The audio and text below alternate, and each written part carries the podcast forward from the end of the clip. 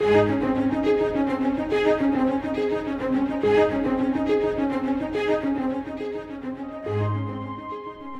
live in a very mobile world. Everyone is in a hurry to get somewhere. Throughout Scripture, God often taught people the greatest lessons along the journey. Today, we continue with Scott Pauley our study through the great journeys of the Bible. Our prayer is that you will rediscover the adventure of walking with God.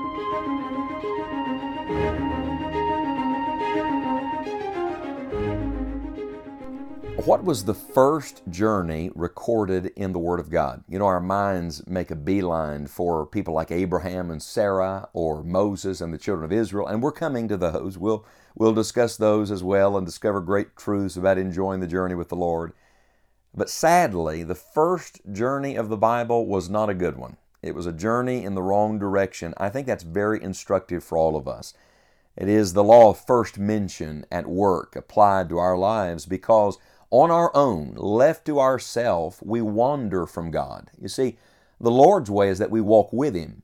Sin's way is that we wander from Him. And the first journey of the Bible is recorded in Genesis chapter 3, in the passage that records for us the first sin in this world the sin of Adam and Eve in their disobedience to God.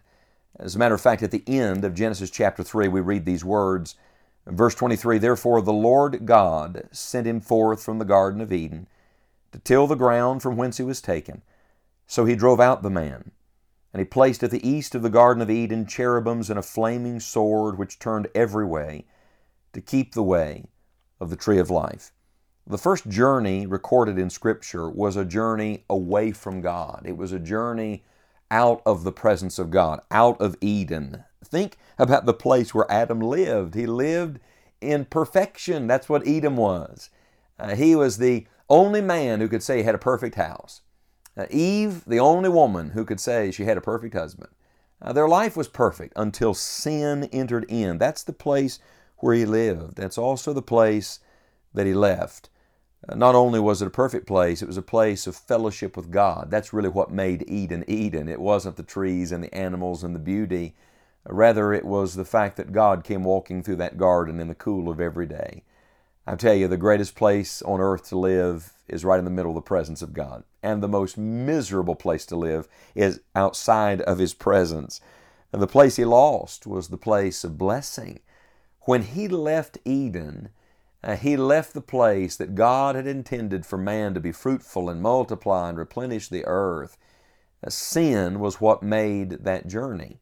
It wasn't God's fault. In fact, when God drove them out of the garden, I would submit it was as much an act of mercy as it was an act of judgment. Because if they had stayed in that garden and eaten of the tree of life, they would have lived forever in their fallen state. Ponder that just a moment. Imagine our human race uh, getting worse and worse because of sin with no hope of any end to that, living forever in your fallen condition. I want to say, thank you, Lord, for setting those cherubims there, for keeping the way of the tree of life.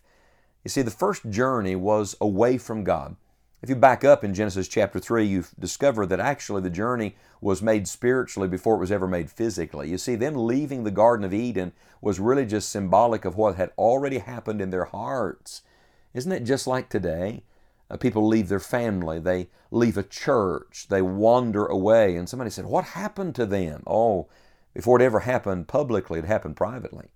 Before it ever happened in an outward way, it happened in their inner man. Listen to the words of Genesis chapter 3.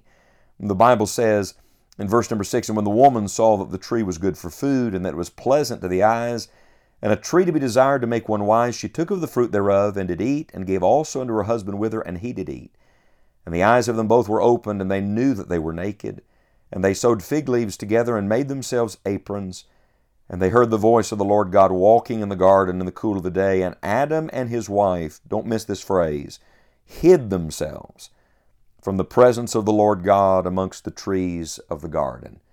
The first journey was not really out of Eden, it was out of the presence of God. May I ask you a question today? Which direction are you facing? Are you moving into the presence of God or are you walking out of the presence of God? There's a symbolism found all through the Old Testament that I've discovered uh, where God says that His people turned their back to Him and not their face. You see, everybody's facing one of two directions. Either your face is toward the Lord or your back is toward the Lord. I ask you again, which direction are you facing today? Because everyone is journeying one of two ways. Uh, this is true of every soul. You're either journeying away from God's presence for all eternity, that's what hell is, or you're journeying into the presence of God for all eternity, that's what heaven will be. It's also true of every Christian life. You see, you're either journeying deeper and deeper into your fellowship with God and your understanding of God and your knowledge of God, or you've turned your back on Him. And like the prodigal, you're wandering away, you're moving in the wrong direction. People get concerned about the destination. Well, friend, direction determines destination. If you don't want to end at the wrong place, then get off the path you're on. Make sure that your journey is in the right path, it's in the right direction. It is not away from the Lord, it is with the Lord. If you go to the next chapter in the book of Genesis, Genesis chapter 4, you find that Adam and Eve's journey continued in their children's lives. You remember the story of Cain and Abel. What a tragedy as Cain kills his own brother. The Lord even said to Cain in verse number 7 If thou doest well, shalt thou not be accepted, and if thou doest not well, sin lieth at the door. Listen to that expression. You see, when you walk away from God, when you walk out the door, sin is crouching right outside the door to pounce on you and to consume you. Uh, you'll remember in the New Testament, the Bible says, Be sober, be vigilant, because your adversary, the devil, is a roaring lion, walketh about seeking whom he may devour. I tell you, there's a lion crouching outside that door, sir. Ma'am, there's a lion outside that door. Be very careful. When you take a step out of the will of God, away from the presence of God, in disobedience to the Lord, sin and Satan are waiting to consume your life. Instead of Cain turning about, taking the warning, changing course like he should do, he persists in his sin. When you come down further in Genesis chapter 4, we read these words in verse 16 And Cain went out from the presence of the Lord. I think that may be one of the saddest expressions in the whole Bible. But now remember, Adam and Eve hid themselves from the presence of the Lord. Is it any wonder then that their children, that Cain is doing the same? Cain went out from the presence of the Lord and dwelt in the land of Nod on the east of Eden. Now, he had a wife, he had children, he built a city, he had a name, but he was missing the greatest thing on earth, which was the presence of the Lord. May I tell you, no matter where the journey of life takes you, if you miss the presence of God, friend, you've missed it all. Because the only way to enjoy the journey is in the presence of the Lord.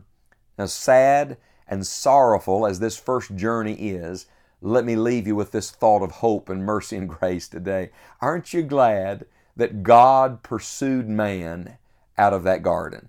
Aren't you glad that God didn't just send Adam and Eve out of the garden? He went after them. You see, that's the whole message of the Bible. That's why Jesus came to seek and to save that which was lost. When we could not come to where He was, praise God, He came to us. When we could not enter into the holy presence of the Lord on our own, the Holy God came to fallen humanity to make a way that our sins could be forgiven and we could know Him and be with Him for all eternity. You see, you don't have to keep moving in the wrong direction. No, as a matter of fact, some of you think it's a long ways home. Friend, all you've got to do is turn about and look to Jesus. And what you'll find is that God has pursued you wherever you are. Surely goodness and mercy shall follow me all the days of my life, and I shall dwell in the house of the Lord forever.